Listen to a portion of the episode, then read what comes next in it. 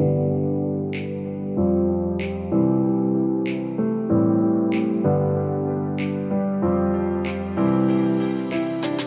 are listening to Rio Bravo qWeek Podcast, your weekly dose of knowledge brought to you by the Rio Bravo Family Medicine Residency Program in Bakersfield, California, a UCLA-affiliated program sponsored by Clinica Sierra Vista. Let us be your healthcare home. This podcast was created for educational purposes only. Visit your primary care provider for additional medical advice. Hello everyone, welcome to another episode of Rio Bravo qWeek. This is episode 162 and we're going to be talking about neonatal early onset sepsis. And I have two wonderful guests today. Before I introduce them, let me introduce myself. My name is Hector Arreaza and I'm a faculty member of the Rio Bravo Family Medicine Residency Program. And this podcast is called Rio Bravo qWeek. So I want to welcome my guests. Today we have two wonderful guests. One is Dr. Kooner and also Dr. Schlaerth. Can you please introduce yourselves? Yes, I'm Dr. Katherine Schlaerth, and I'm also a faculty member here. Hi, I'm Lovedip Kooner, and I'm an intern here at the Rio Bravo Family Medicine Program in Bakersfield, California. Yeah, and the last time you listened to Dr. Kooner, he was not a resident yet, right? But now he's a resident. So how are you doing with your residency, Dr. Kooner? Loving it, living the dream, Dr. Excellent, glad to hear that. So today we're going to be talking about neonatal sepsis, and Dr. Kooner, you're going to give us an introduction, please.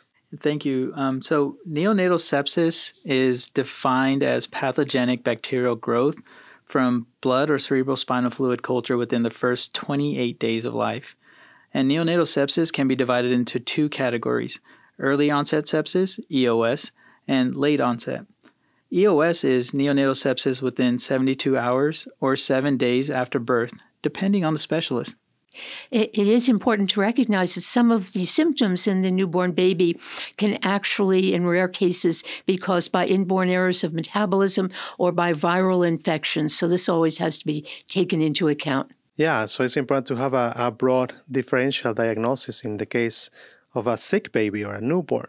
And also, it seems like early onset sepsis was increasing for a time and then it's decreasing. So what have you heard about the recent statistics, Dr. Kooner? Yeah, it's really important to know, how common early onset sepsis is.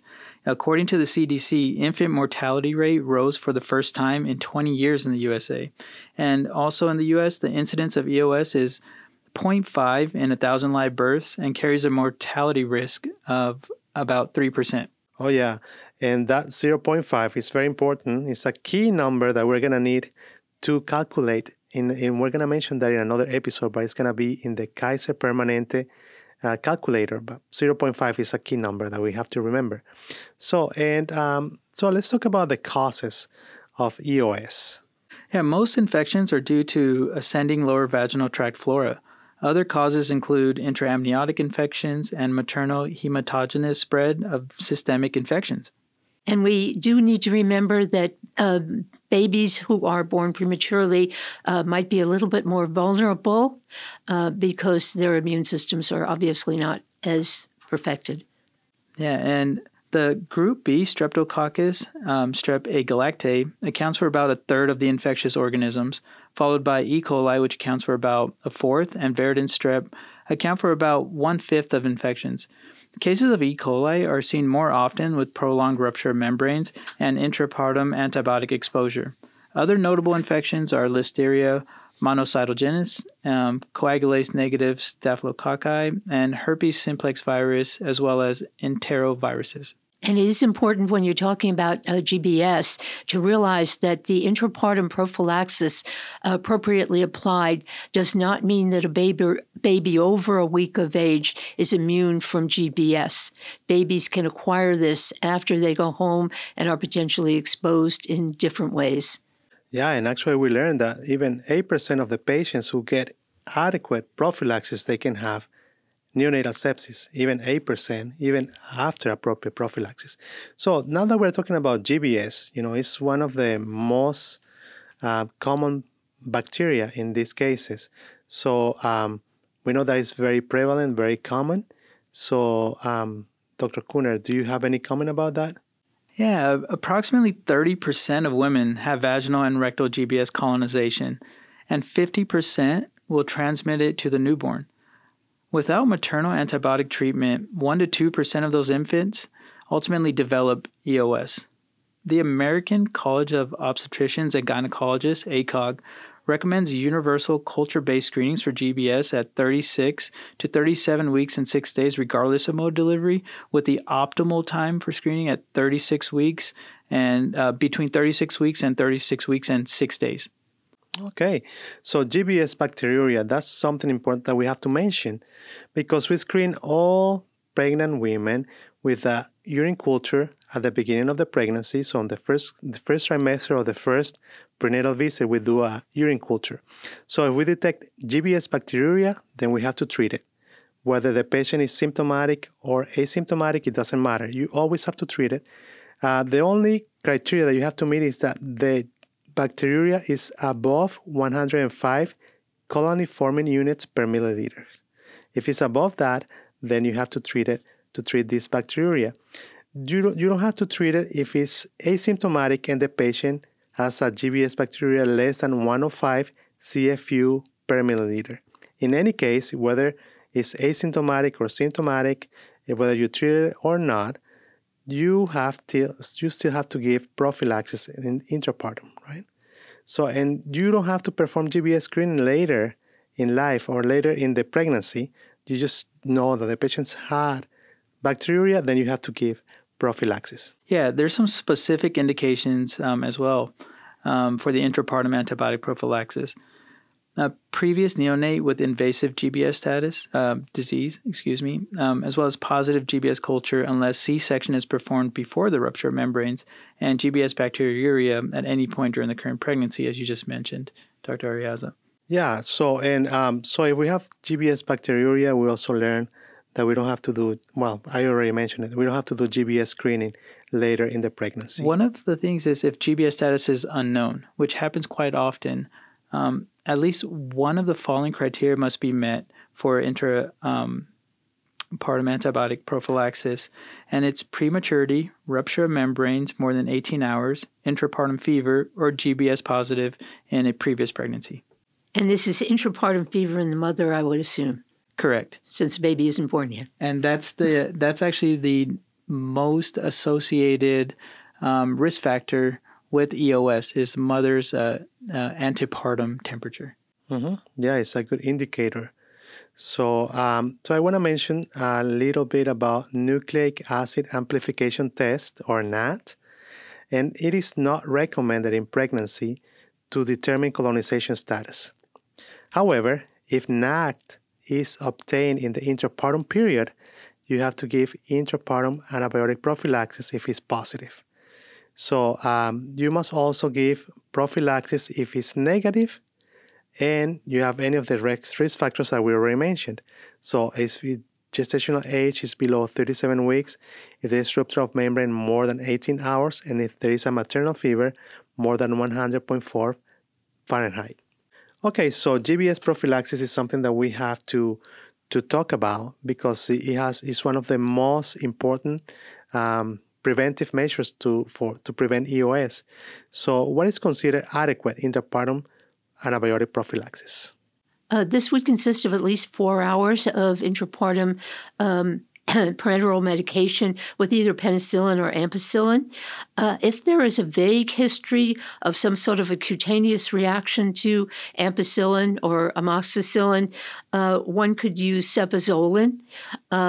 But if there's been an anaphylactic reaction, even those do abate over time, we would probably choose vancomycin as our intrapartum prophylaxis in the absence of clindamycin sensitivities. Yeah, and the one we should not use is erythromycin because of the high resistance risk.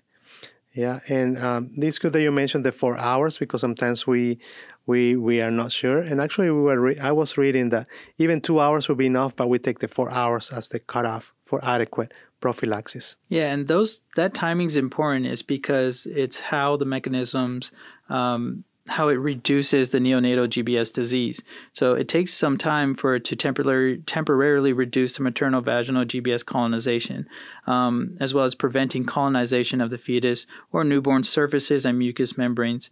It also helps by achieving antibiotic levels in the newborn's bloodstream sufficient to suppress the minimum inhibitory concentration, the MIC, for eliminating group E streptococci. Okay, so you take that much time to accomplish those goals, right? To surpass the minimum inhibitory concentration, surpass the MIC. Yeah. Okay, so let's talk a little bit about the diagnosis. We know that this can be challenging because babies sometimes they can have some signs and symptoms, and sometimes we suspect it and we start antibiotics right away because we don't want to wait for any cultures, but. So when do we suspect sepsis, Dr. Schlaerth? Well, if you're looking at the baby, one of the baby's chief occupations after birth is eating. So a child who isn't eating as vigorously as you would expect would be a child that raises suspicions.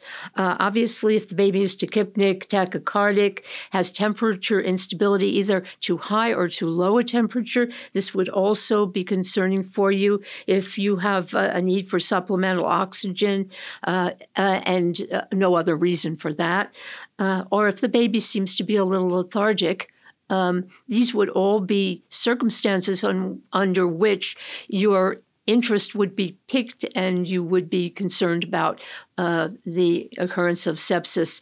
And I might add that especially with older children, but theoretically with people who deliver a lot of babies as well, the clinical instinct that the physician has can be a very powerful way of becoming suspicious and following through with one's suspicions.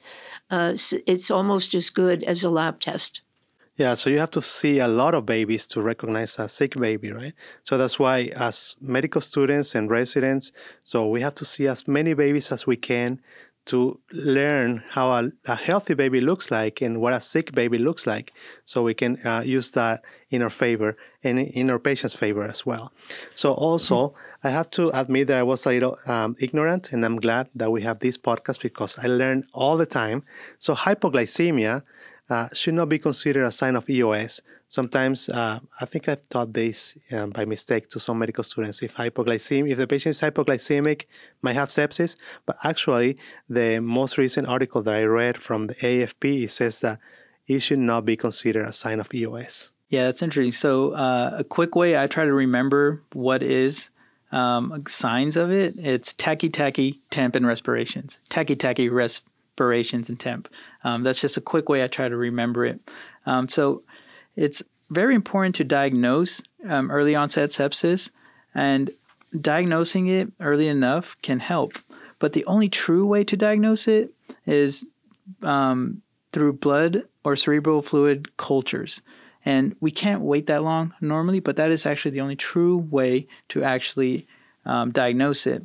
Some non-effective laboratory tests include CBCs, C-reactive proteins, as well as surface cultures, gastric aspirate analysis, or urine cultures.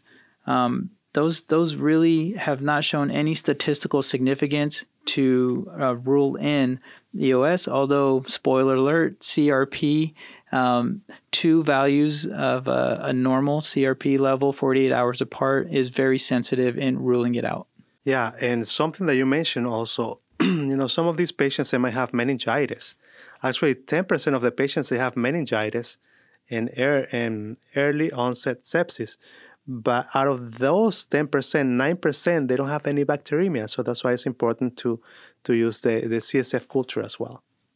Yeah, most infants will generally show signs of EOS GBS infection within the initial 24 hours of birth, with approximately 85% exhibiting symptoms during this time frame. So waiting for cultures and/or signs can delay life-saving treatment. And whereas if we're talking about sepsis in an older baby, the urine culture might be quite important if it's appropriately collected. Yeah, and that's going to be an excellent episode that you guys have to listen to later because Dr. Schlaerth is going to be teaching us about late-onset sepsis soon. Yeah, so let's talk about the management. So we have guidelines by the American Academy of Pediatrics, and other important organizations. So, Lovedip, can you give us some lights about that? Absolutely. According to the American Academy of Pediatrics, the management of term and late-term infants is undertaken via the clinical condition assessment and categorical risk factor assessment and the multivariate risk assessment. So, as a part of the 2014 AAP guidelines, the categorical risk factor assessment is more of an algorithmic approach based on the presence or absence of specific risk factor threshold values, such as an ill-appearing infant, mother diagnosed with chorioamnionitis, mother GBS positive with inadequate intrapartum prophylaxis, rupture membranes greater than 18 hours, or birth before the 37 weeks of gestation. So based on those criteria that you mentioned, then we can make a decision if we're gonna give antibiotics or do labs, or we're gonna do just observation, right? Yeah. So according to those guidelines, it's a very precise flow sheet. So you would follow it precisely to get the results that they have used for those studies. So, for example, if the mother is GBS positive with inadequate intrapartum antibiotic prophylaxis, but no other risk factor, the algorithm essentially breaks down to if the infant is ill-appearing or the mother is diagnosed with chorioamnionitis, then in those cases, lab tests should be performed and empirical antibiotics should be started. Okay, Lovedip, I agree with you. In those cases, you have to start antibiotics, and it is difficult to refrain from using antibiotics when we don't need them. But we have to remember that they are not always needed, and they can even cause damage. Let me recap what you said, Lovedip. And this is taken from the American Academy of Pediatrics. The article is called Management of Neonates Born at 35 Weeks Gestation with Suspected or Proven Early Onset Bacterial Sepsis. It was published on December 1st, 2018. And in this context, any newborn infant who is ill-appearing or when the mother has a clinical diagnosis of chorioamnionitis, then laboratory testing must be ordered and empirical antibiotic therapy should be started. So that's why exactly what you said. So, but then if we have a mother who is colonized with GBS and she received inadequate intrapartum antibiotic prophylaxis with a duration of rupture of membranes more than 18 hours or birth before 37 weeks gestation, then you have to order a laboratory. And, you know, you can see there are several red flags in that group of patients. So the rupture of membrane more than 18 hours and being born before 37 weeks. So, and then you have to order labs in those cases. So, but if we have a mother who is colonized with GBS and she received inadequate intrapartum antibiotic prophylaxis, so IAP, but with no additional risk factors, in those cases, you need observation in the hospital for 48 hours or more, okay? So that's important to remember. You don't need to use antibiotics in those cases.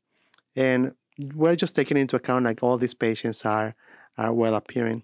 But we do need to realize that many patients think that this covers the baby throughout the postpartum period. They need to know that the baby could, as mentioned before, still develop GBS sepsis after a week. Oh, yeah. And we were talking about that you know, babies can get GBS from other sources too, like not only the vagina, right? Like later in life. Yeah. All right. So thank you so much, guys, for this conversation. I think it's been very enriching for me. I think I've learned something new today. And do you want to give any final words? We could talk about the fact that the use of antibiotics is being conserved and used more appropriately. And this would be important because some studies have shown that use of antibiotics in the first year of life does some harm to the GI flora that's been obtained by the baby during passage through the vaginal canal, and therefore might be a healthy flora. And so we do want to have our babies have healthy floras so that the occurrence of obesity would be reduced. And so there's a little glimmer of hope there that hopefully more research will compound. Yeah, to add on to that, there have been studies shown that babies born via C-section that are exposed to fecal matter from the mother have been shown to have less incidences of asthma and obesity, although nothing is completely set in stone yet, but there is some promising data for this. I'm laughing because I was born via C-section and have both obesity and asthma. So too bad I didn't get any piece of poop from my mom, you know? No cc's of feces. Love that. Yeah. Thank you so much, guys, for this discussion, and I hope everybody liked it. And we'll see you again during the next episode.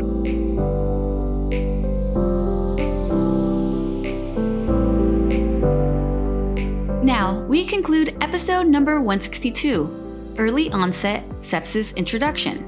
Dr. Kooner explained that GBS plays a significant role in the pathophysiology of EOS.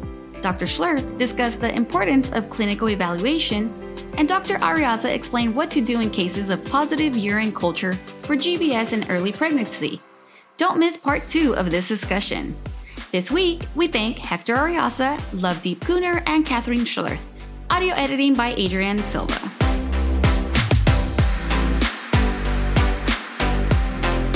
Even without trying, every night you go to bed a little wiser. Thanks for listening to Rio Bravo qWeek Podcast. We want to hear from you. Send us an email at riobravocqweek@clinicasierravista.org or visit our website, riobravofmrp.org/qweek. See you next week.